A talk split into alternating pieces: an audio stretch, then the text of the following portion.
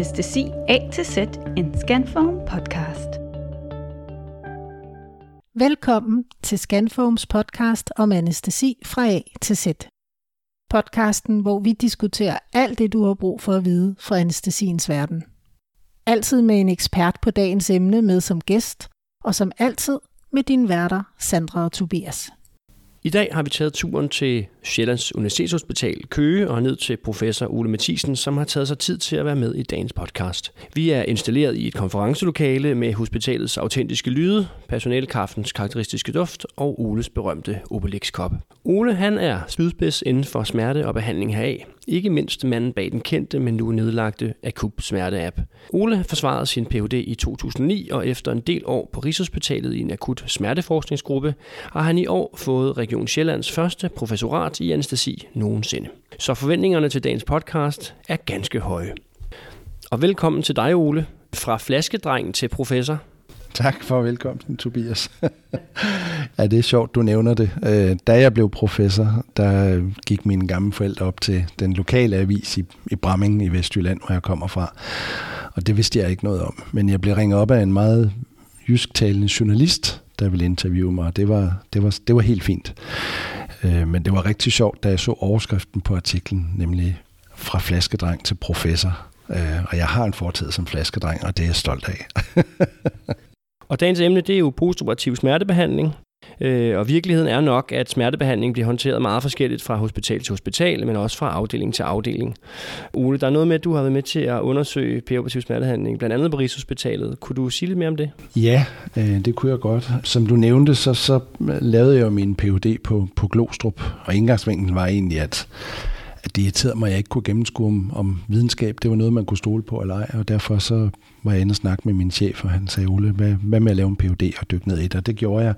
Og efter øh, det, så øh, blev jeg opfordret til at søge en funktion på Rigshospitalet, hvor jeg skulle arbejde med smerter på tværs af alle centre, altså smerter efter operation.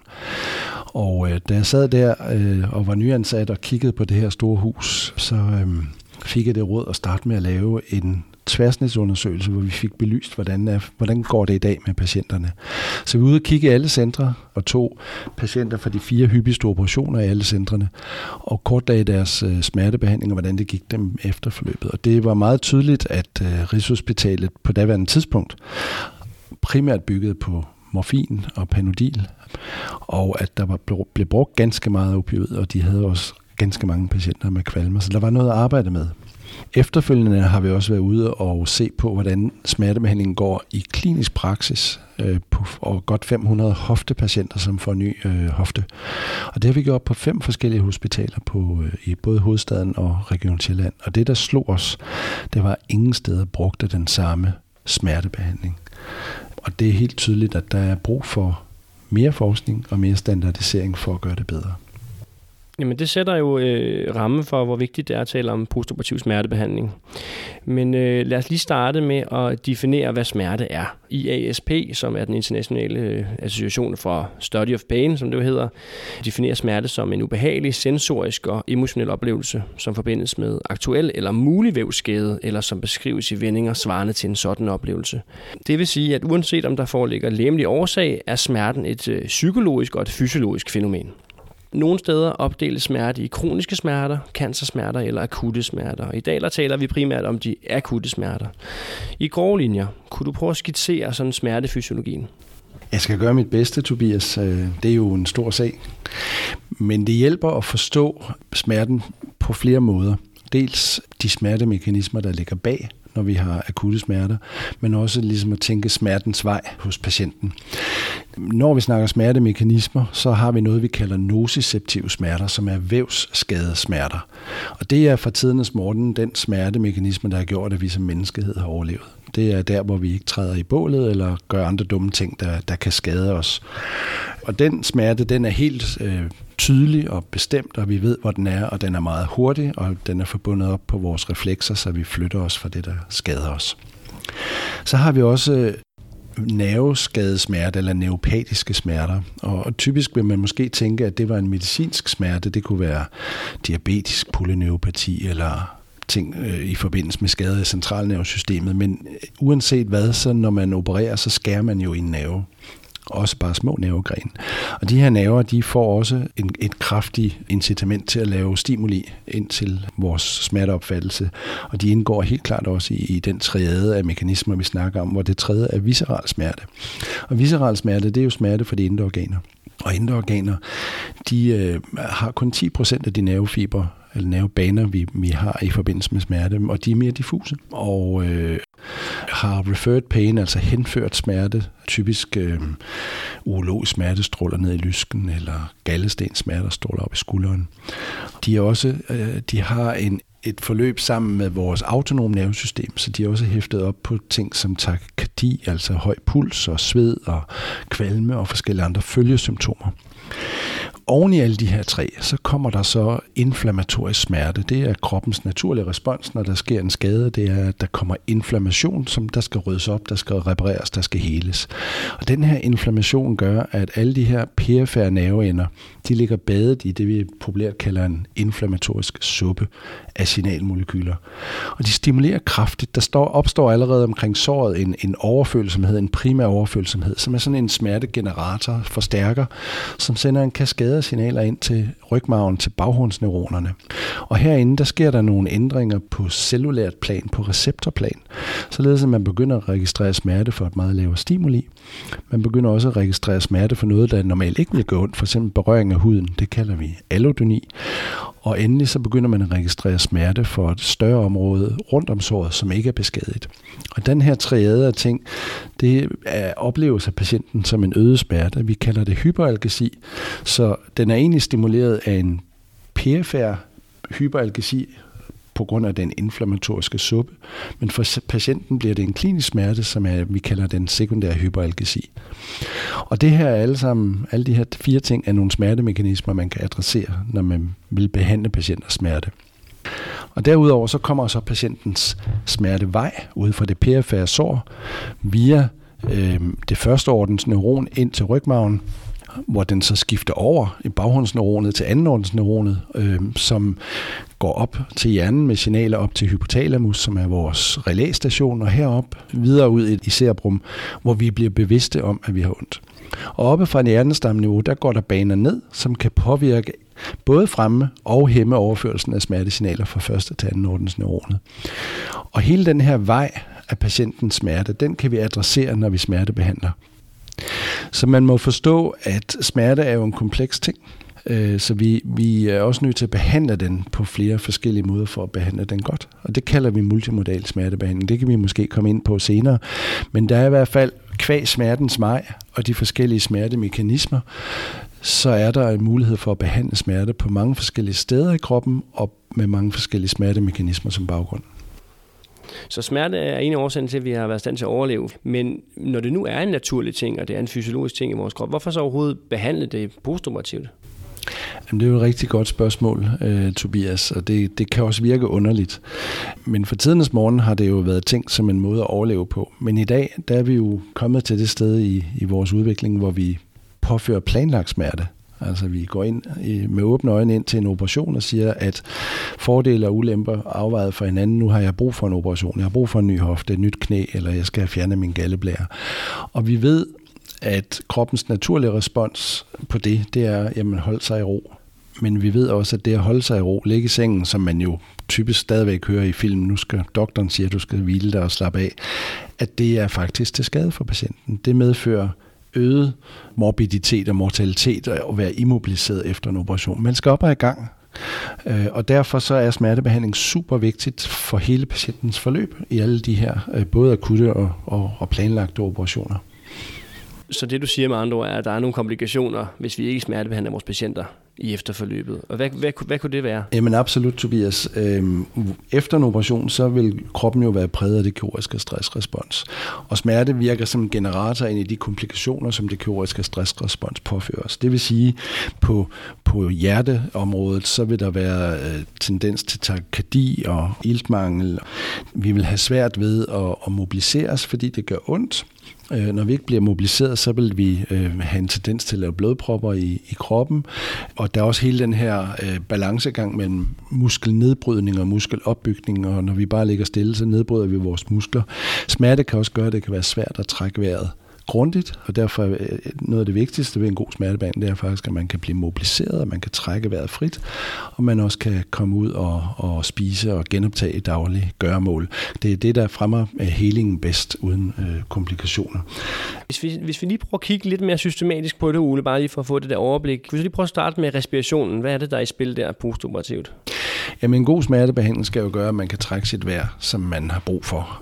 Og hvis man opererer i maven, så vil man have en smerte hæmmet respiration, som gør, at man ikke trækker vejret dybt nok. Og dermed kan man opbygge atelektaser.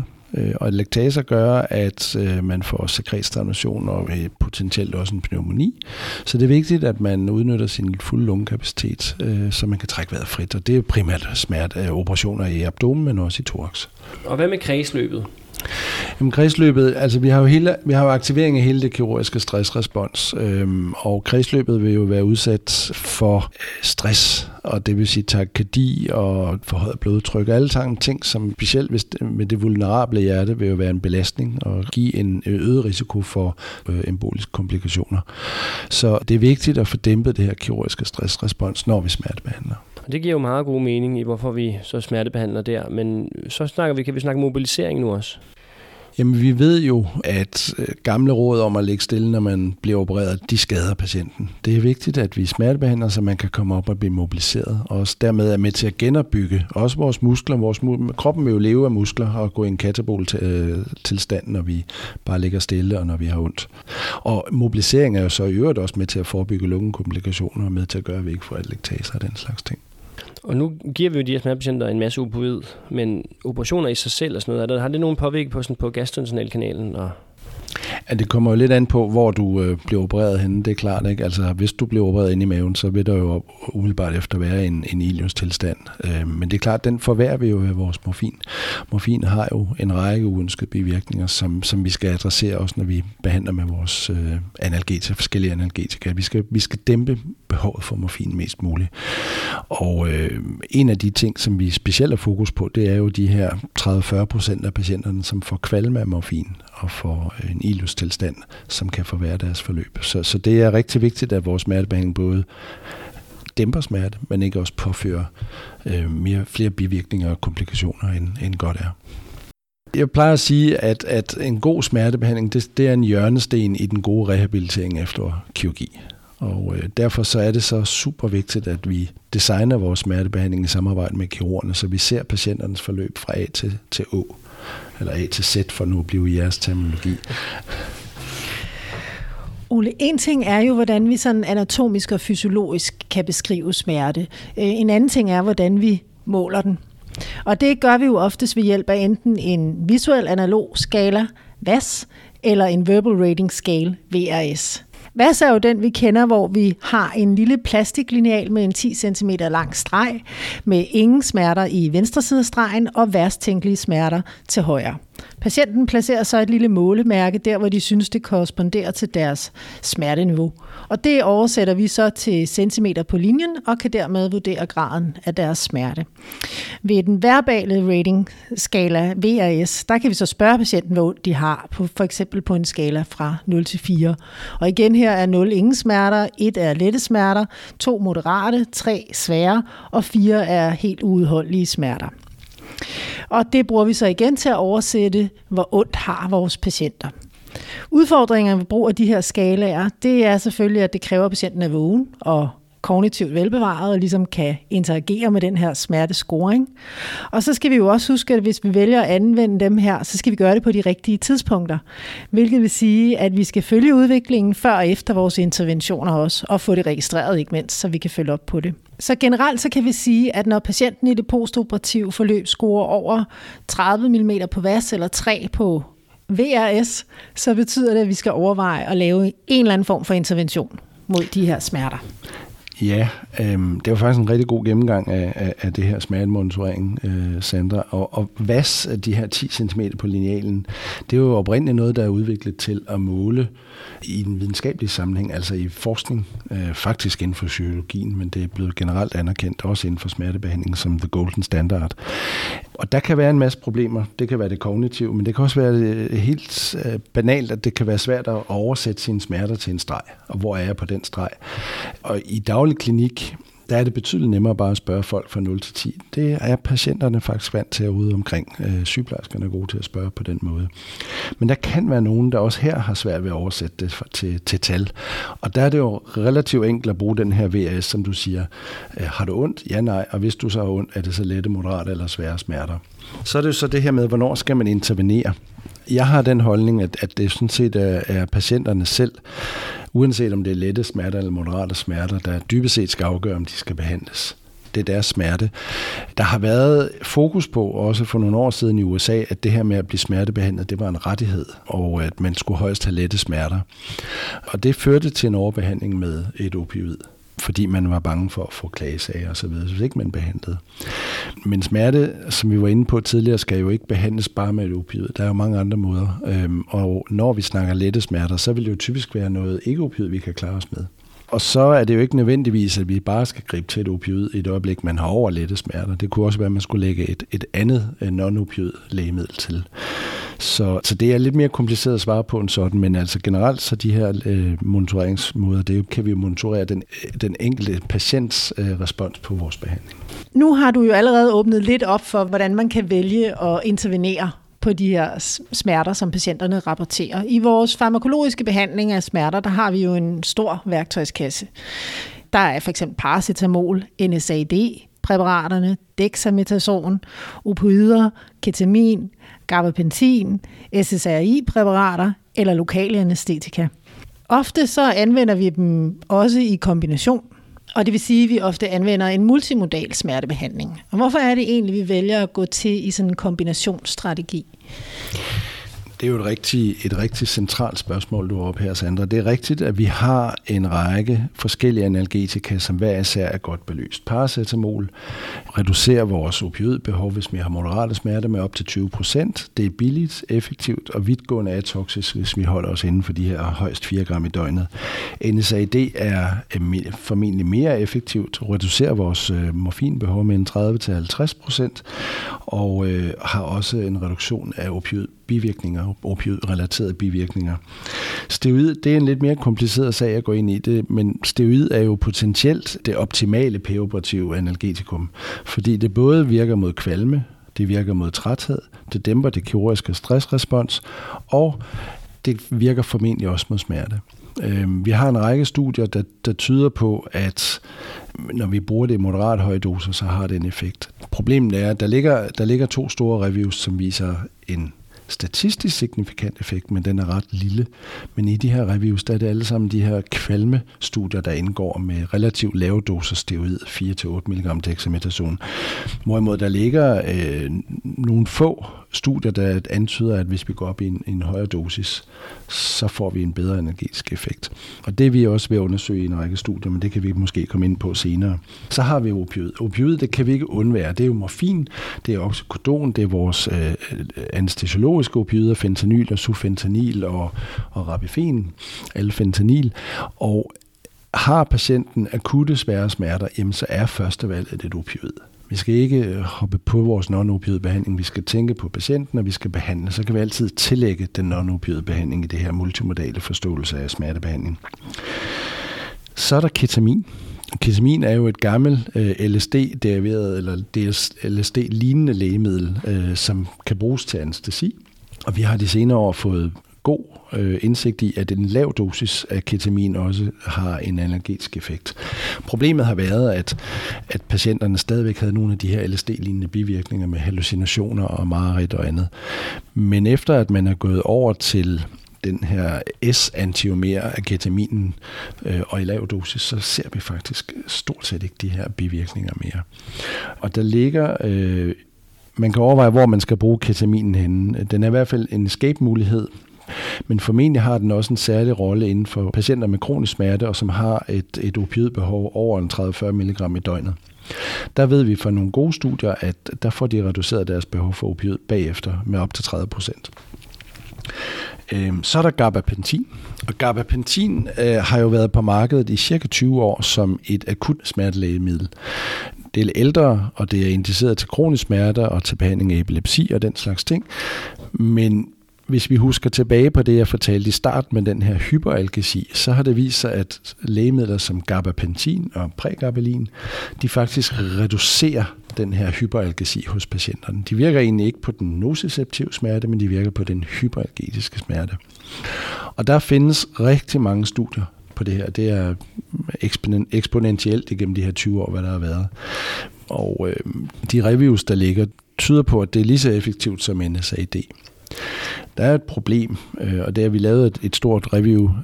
En af vores P H D'er, Marie-Louise, lavede et stort review for et par år siden, hvor, hun, hvor vi på forhånd havde besluttet os for, at vi ville konkludere på basis af de bedste studier, dem som vi kalder low risk of bias studier. Og Marie-Louise fandt et hundrede og toogtredive forskellige studier, men der var kun, jeg husker om det var elleve eller tretten af dem, der havde low risk of bias. Og det vil sige, at, at firs til halvfems procent af studierne kunne vi ikke konkludere på, fordi vi på forhånd havde defineret. Og når vi kun så på de studier, så havde det faktisk en marginal effekt. Og øh, det har nok gjort, at, at gabapentin er flyttet en lille smule ned i vores øh, rangliste af, hvornår vi tager de forskellige lægemidler i brug. Øhm, men ligesom gabapentin, så virker ketamin også mod den her hyperalgesi. Så vi har altså nogle forskellige lægemidler. N S A I D, det virker mod inflammation ude i perifært. Paracetamol virker centralt. Det gør N S A I D også. Opioider virker alle steder. Dexamethasone, altså glykokortikoid, virker både perifært øh, og har formentlig også en central effekt. Og så er der den her, de her antihyperalgetiske lægemidler. S S A I-præparaterne, altså de antidepressive præparater, det er en lidt anden sag. Og det hænger nok sammen med den øh, tendens til øget smerte, man ser hos folk, der er bekymret. Angst har en katastrofetænkningstendens. Og der ligger nogle enkelte studier øh, i den postoperativ kontekst med dem, som ikke har været alt for overbevisende, så, så de har ikke fundet en fast plads inden for postoperativ smertebehandling endnu. Og så er der jo hele lokal anestesiområdet, men det handler jo om regional blokade, og det er jo, når det er anlagt ordentligt, et super effektivt lægemiddel i den tid, det varer.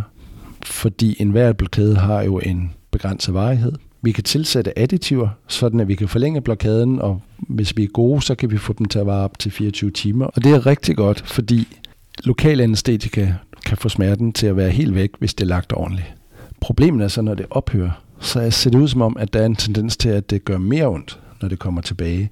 Så vi er nødt til at sætte lokal anæstesi og regional anæstesi generelt ind i en multimodal kontekst. Det er det, vi snakker om her. Det er et multimodalt princip, som jo faktisk er et smertebehandlingsprincip, som blev introduceret af danske forskere Henrik Kelet og, og Jørgen Dahl tilbage i nitten treoghalvfems, hvor de sagde, jamen lad os kombinere nogle af de her non-opioide lægemidler, så vi får adresseret de her smertemekanismer på forskellige vis til gavn for patienten, altså for at behandle smerten bedre ved sådan en additiv eller synergistisk effekt. Og samtidig kan vi måske reducere dosis, og ikke mindst reducere dosis af opioid og de der bivirkninger, der følger med det. Og det er så de her ovennævnte præparater, som jeg lige har gennemgået, der, der har indvirkning her. Men Ole, hvis man så alligevel lige kigger, nu nævnte du selv evidens på nogle af de her forskellige præparater. Hvis vi så lige kigger på evidensen for den multimodale strategi, hvordan ser det så ud med den? Jamen desværre måske ikke så godt, som vi havde håbet på eller troet på. Vi kiggede på, i to tusind og fjorten kiggede vi på alle de systematiske reviews, der er publiceret inden for de her analgetika, som vi lige har gennemgået. Som jeg sagde, så ligger der en rimelig god evidens for, at hver enkelt stof virker. Men når vi så kigger på kombinationen af de her stoffer, så må vi bare erkende, at god forskning, der viser, at det er bedre at kombinere end bare at behandle med et enkelt stof plus opioid. Det, det var altså begrænset. Og selv inden for de her basale stoffer, som paracetamol og N S A I D, har vi, øh, må vi, må vi krybe til korset og sige, at der fandtes faktisk ingen øh, systematisk review med, med metaanalyse, der viste, om det var bedre end, end hver enkelt stof for sig. Og det har vi så taget op i øh, vores forskning og startet, om jeg så må sige, forfra. Og øh, siger, lad os få lavet den her videnskabelige evidens for, hvordan vi skal smertebehandle. Så vi startede med et stort studie, hvor vi øh, på fem hundrede og seksoghalvtreds hoftepatienter undersøgte, om behandling med paracetamol og ibuprofen i kombination var bedre end bare at give hver stof for sig. Og det er faktisk det største, jeg kender til, akut smerteforsøg, og vi var så glade at få det publiceret i et, et, et godt stort tidsskrift tidligere på året, fordi vi kunne påvise, at den her basisbehandling, som jo er worldwide accepteret, som det alle anbefaler, den, den holder. Altså det er bedre at give kombinationen, det betydeligt bedre end at give det i forhold til paracetamol, men så også ud til, at det er bedre end at bare behandle med ibuprofen. Det næste stof i rækken af multimodal vil jo så typisk være at gå over og tillægge et, et glykokortikoid. Og det er vi i øjeblikket i gang med at kigge procedurespecifikt på i forhold til knæ i et stort studie, vi kalder Dex to T K A. Vi er snart færdige med det her sidst på året og glæder os super meget til i starten af tyve tyve at få resultaterne. Og aktuelt er vi så ved at designe eller få godkendelser i hus til at starte yderligere et multimodal studie, hvor vi systematisk undersøger glykokortikoids rolle i forhold til paracetamol og N S A I D i et øh, studie igen på hoftepatienter, øh, den her gang med tusind og tres patienter. Og det launcher vi i januar og har store forventninger og glæder os super meget til. I den første del af vores føljeton om postoperativ smertebehandling er vi nu kommet omkring smertens fysiologi, monitorering og de centrale typer af analgetika. Vi har fået en introduktion til den multimodale strategi til smertebehandling, og så er det vist tid til en pause. I næste episode, der dykker vi dybere ned i den multimodale strategi til smertebehandling, og vi taler også mere om de enkelte opioider, som vi anvender. I tredje del, der kan du se frem til en gennemgang af den akutte smertebehandling hos vores kroniske smertepatienter, og hvordan vi kan gribe det an. Husk også, at du som altid kan hoppe ind på scanfoam punktum org, hvor der vil ligge et blogpost, der hører til den her episode af podcasten. Og der vil du finde de referencer, som ligger til grund for det, som vi har talt med Ole om i dag. Tak fordi du lyttede med. Vi høres ved.